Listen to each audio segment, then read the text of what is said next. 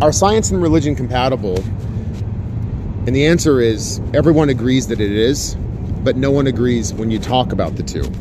So the the question is with knowledge of God, can we also have knowledge of other things? So let's talk about things where we can have a knowledge that might be called a pure knowledge, according to some, but not me. Math. There's a lot of errors in math, not because you did it wrong, but because the person that taught you, they learned math the way someone else taught it. And in astronomy, they make a lot of errors.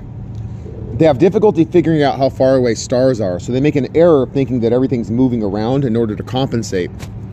And because of this error, they would have difficulty building a spaceship or traveling the galaxy. And then they might teach you that error.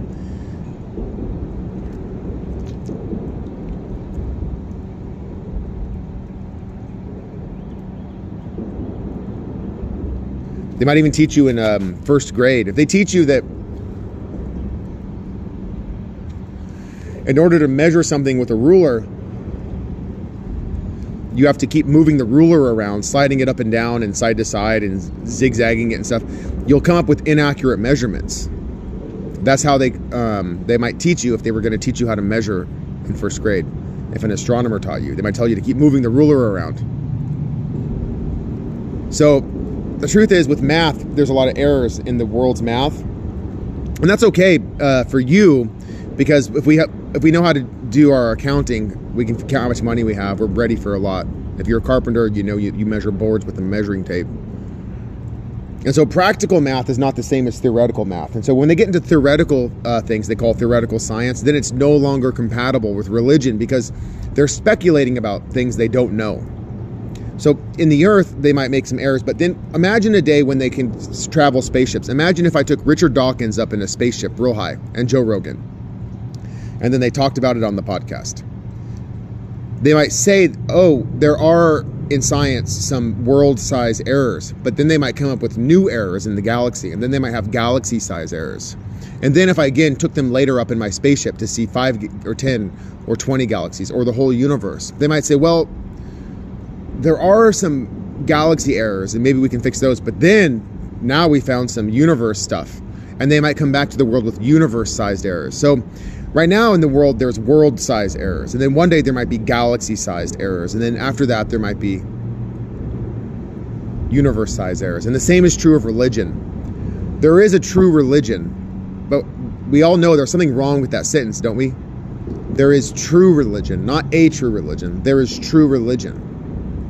So that means everyone can practice it. They, I'll say it this way everyone can practice differently without being wrong if they do practice true religion. So, where there's true religion and true knowledge that you might call science, then maybe they're compatible. So now we find the problem. With true knowledge, we might also know true religion, and you might call math true math if it's true math. Then there wouldn't be any conflict or controversy. So the only way we can ever remove the conflict or resolve it, I'd say, is with true knowledge, with true religion. And that's when you find out who hates God, because they don't want there to ever be true religion.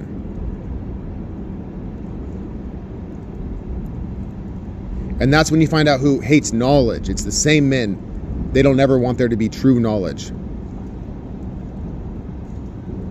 So if you ever want to find out if someone hates God, you can tell them that you're interested in true knowledge and true religion. If they start getting angry and yelling at you, they probably hate God, true religion, and true knowledge. And if you're interested in this, it might be that one day you'll have everlasting life and you might have knowledge, true knowledge and true religion more than you have now. So, can these two coexist? Not in the world the way it is today, but maybe one day,